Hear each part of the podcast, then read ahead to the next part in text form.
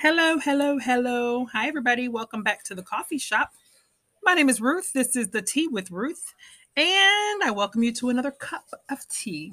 So, last week we spoke a little bit about COVID and what was happening now in the world. And so, today we're going to talk a little bit about the after effects of the coronavirus and what's been going on. So, when COVID first hit us in the United States in 2020, um, because it really started happening in 2019, there was so many questions and so many just uncertainties, right? So at first, I mean, like I tell, talked about before, we went on spring break and never went back to school. So that was different. Um, but then even after that, like restaurants shut down, clubs, bars, like places of business just shut down. Everything just shut down. And when I say that, I mean people were without jobs, uh, restaurant workers. Some people did takeout, of course, for a while. But for the most part, going into a restaurant was not the thing to do. Going to amusement parks, going to anywhere. Grocery stores were still open and basic stuff like um basic stuff like that, but all the frills, all the entertainment, all of that thing, everything just shut down, you guys. It was horrible. Um, so recovering from that has been quite interesting.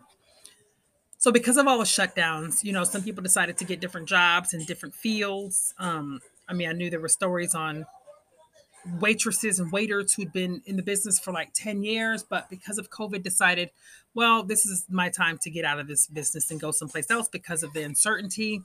It was just a lot of questions. So here's what's strange. That was 2020 in March when things shut down, right? So fast forward a year later in March. I think it was around March. It might I don't know if it was spring break time or if it was summer. I cannot remember, but it was well over a year um, when I went to IHOP and was going to get a little breakfast. And there was a sign on the door. The door was locked. And it said, Please be patient with us. We don't have many workers. Nobody wants to work. And I was like, Okay, that's a weird sign. then I saw someone leave out the other side. So we walked to the other side, um, thinking that the door was locked by accident. And the manager yells, We're closed. And I was like, Whoa, okay, there, cow. Calm down there, cowgirl. but we left, and I just thought that was weird. I don't know what's going on.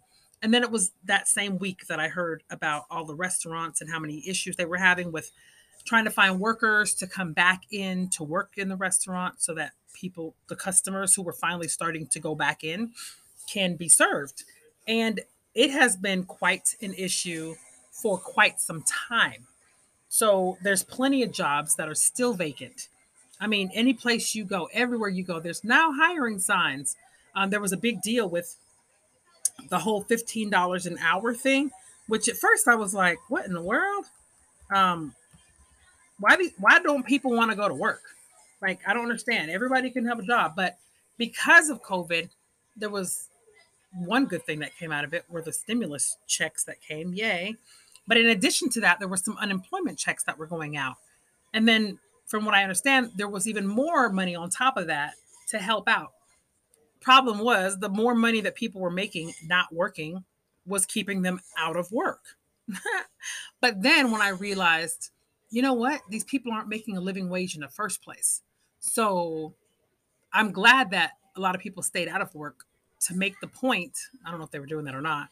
But what it ended up doing was making restaurants, fast food joints, like a whole bunch of places had to realize, okay, we need to pay our people more. And so a lot of places went up in rates, which is great because it doesn't make any sense for McDonald's and all these places to make millions in profits, but you're not even paying your employees basic living wages. So I was very glad that the wages went up for a lot of people, and that helped out a lot. Um, unfortunately, it's not enough because there are still job places that need workers desperately. Um, I mean, it's really, really bad out west. So in the ports out in California, we've been following the story in class for a while. There is a backup, literally, of a whole bunch of trucker ships that have to be um, like put out to sea and they they're just sitting out there like like a like a backup like it's a big old traffic jam because there's no there's not enough workers in the port.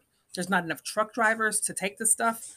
And so there's like the, all these tanker ships filled with uh the crates the big old um, metal crates uh that that just can't be unloaded because there's not enough employees and not enough people in the chain to make it happen. So what they're saying is even though it's october right now christmas deliveries are going to be late and so they're saying that if you want to buy something you better buy it now because it might not be here on time. Likely it won't be here on time because stores are now starting to run out of, of supplies.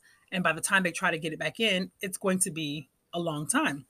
I mean, we saw in one news lady, this lady said she ordered something in February and it just came in recently. So it's crazy.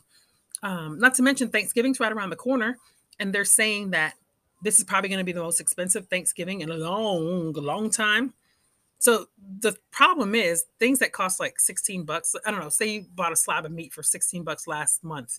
This month it's $21, the same slab of meat. Right? So your grocery bill is going sky high. The same items that you bought last month is costing you a lot more money. And part of that is because of inflation that is happening right now as well, which is at horrible rates. Uh, we're, we're dealing with that.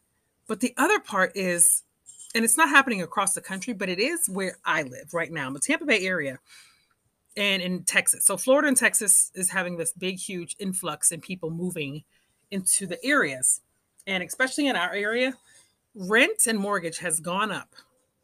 Listen to me now. This doesn't sound real, but I've seen plenty of articles about this. It's gone up 30%, three zero, 30% in the past year alone. So a place that say your rent cost eleven hundred dollars. No, uh, let's just say a thousand dollars. A thousand dollars in January. That's how much you were paying in rent. Now in October, because of the spike in in the um, costs, now you're paying thirteen hundred dollars for that same place. Ten months later, three hundred dollars more. That is a jump that people have not seen in decades, in ever. I don't know, but I know it's ridiculous. And what's going to happen is we're going to see a homeless situation like in San Francisco and other big cities. But the problem is we're not like them. We're not. We're not, I didn't get a pay raise. and praise God, my landlord is the best ever. And she hasn't hiked my rent up just yet. Thank you, Jesus. But I mean, if she does, I can't blame her because everybody else is doing it. But it's just ridiculous because we're not getting paid anymore and all these prices are going up. I don't understand what people think is going to happen. This is a recipe for disaster, but it's also a recipe for get ready, people, because the housing market crashed in 2007 and the economy tanked. And I'm telling you right now, I think that's exactly what's going to happen again. So I know I'm preparing and getting my pennies in order, getting my ducks in a row, um, because I want to be prepared when it is time to jump on some of these properties that are out here. I just want to be ready. That's all I'm saying. Um, so here's the thing people from, say, California, New York, Chicago, whatever, big DC, these big cities where they're getting paid lots of money because the cost of living is higher out there, right? And they have this, I don't know, 1100 square foot home, right? 1500 square foot home, even. They're paying extraordinary amounts for that because they live in a city that it's just like that, right? They can pack up, move to Florida or Texas, get a house, double the space of what they were living in for half the price. So basically what they'll do is they'll sell their house way out wherever they are for 700 800000 dollars because that's how much a crazy little house costs out in those places it's ridiculous and then they'll come over here to florida pay cash on a $350,000 house, which is twice the space, space the space they had, and live happily ever after. While we're sitting out here struggling, and it's like, wait a minute, I want to get a house too, but I can't because it's a buyer's market for sure. I mean, seller's market, sorry. The people who are selling the houses get exactly what they're asking for immediately. I mean, houses are flipping within a day. I- have heard of a house that got sold in a day, you guys. It's crazy out here right now. Absolutely crazy. Um, so I just want to be ready when when when something happens. And and maybe the economy tanks again. I don't know. Ah, we'll see. We'll see. We'll see. We'll see.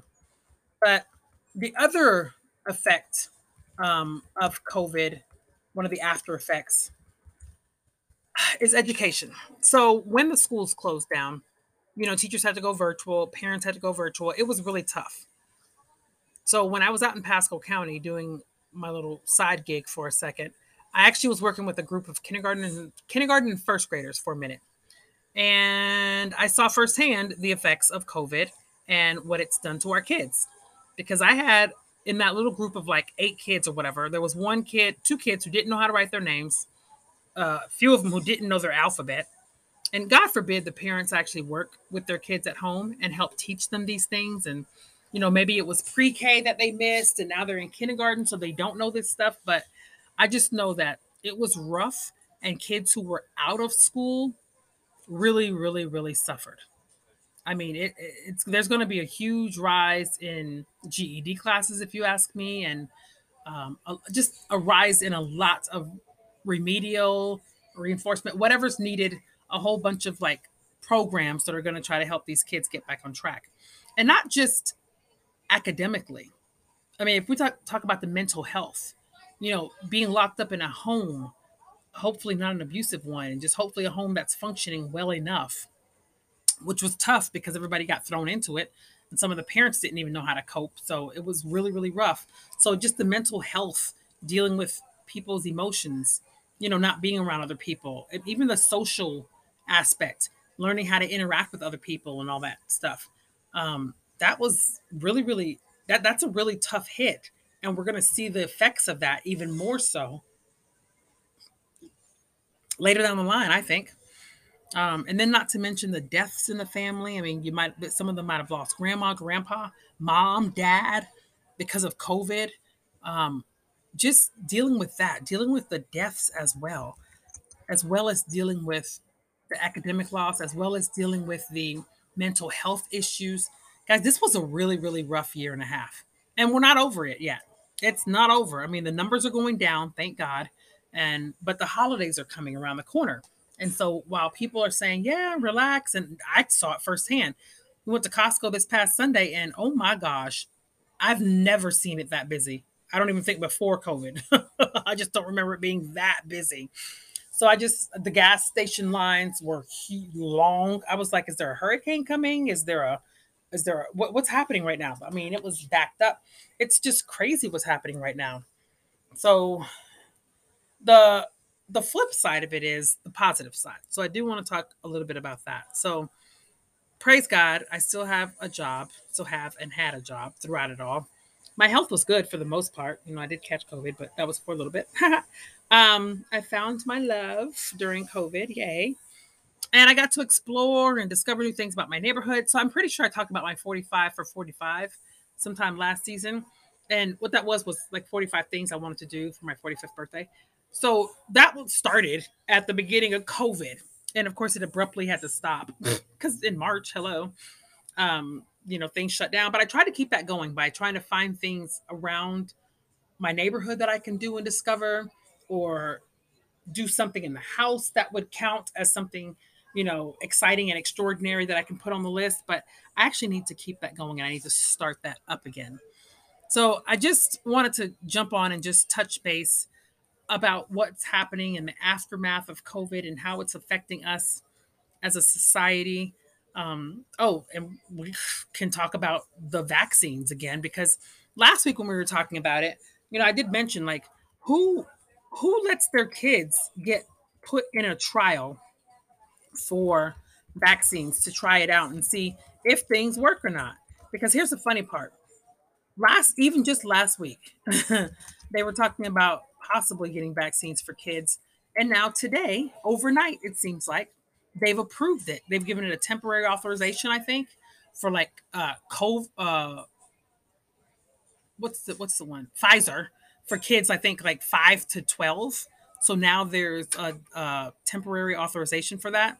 And I still don't understand parents who allow their kids to be guinea pigs to get tested. Who which kid is which parent is like, come here, little Johnny, you know what? Let me let me get you tested. Let me get you on this trial because you get on my nerves the most. Maybe I don't know. I mean, do you not like your kids for real? Do you do you not want your kids?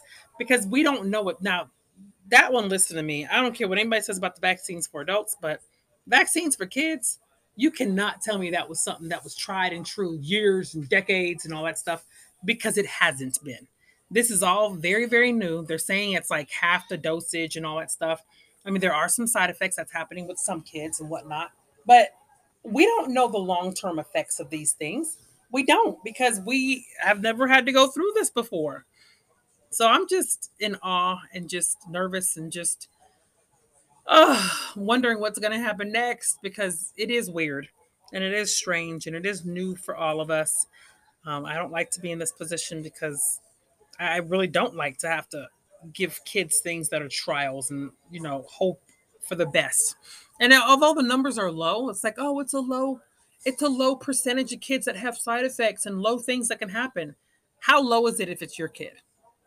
You know what I'm saying? Like if your kid is one of the kids that gets affected and dies from the vaccine or whatever from complications, the number's not that low anymore, right? Because it's a personal hit. So with all the deaths and with everything that's been happening, I know I mentioned that last year in season one, but you know the the the, the numbers may seem low when it comes to the vast majority of us, but if you've being if you're being affected personally by it, then it's not that low anymore. So there's so many questions and so many things still up in the air. Um, now they're saying they want, you know, the, the boosters that are out there. Um, you can mix and match them. So if you got Pfizer before and Moderna, now or Pfizer before, now you can get Moderna booster. Or if you got Moderna, now you can get the Johnson and Johnson booster. Or if you got Johnson Johnson, you can get either one. Whatever. It's just, you know, some people are saying, of course, get what you got the first time, but if you need to mix and match, you're more than welcome to do that.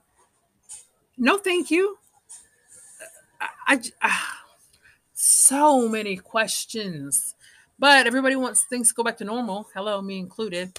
Um, but I just don't know if this is the way to do it by rushing things and and hurrying things along. Not that they say that's not what they're doing, but that's what it seems like. And I just don't think it's appropriate for kids when when it's not affecting kids as much. Yes, kids can be carriers, blah blah blah. So okay, adults, then get get the vaccine, protect yourselves so that when the kids get it, then it won't affect you as much, right?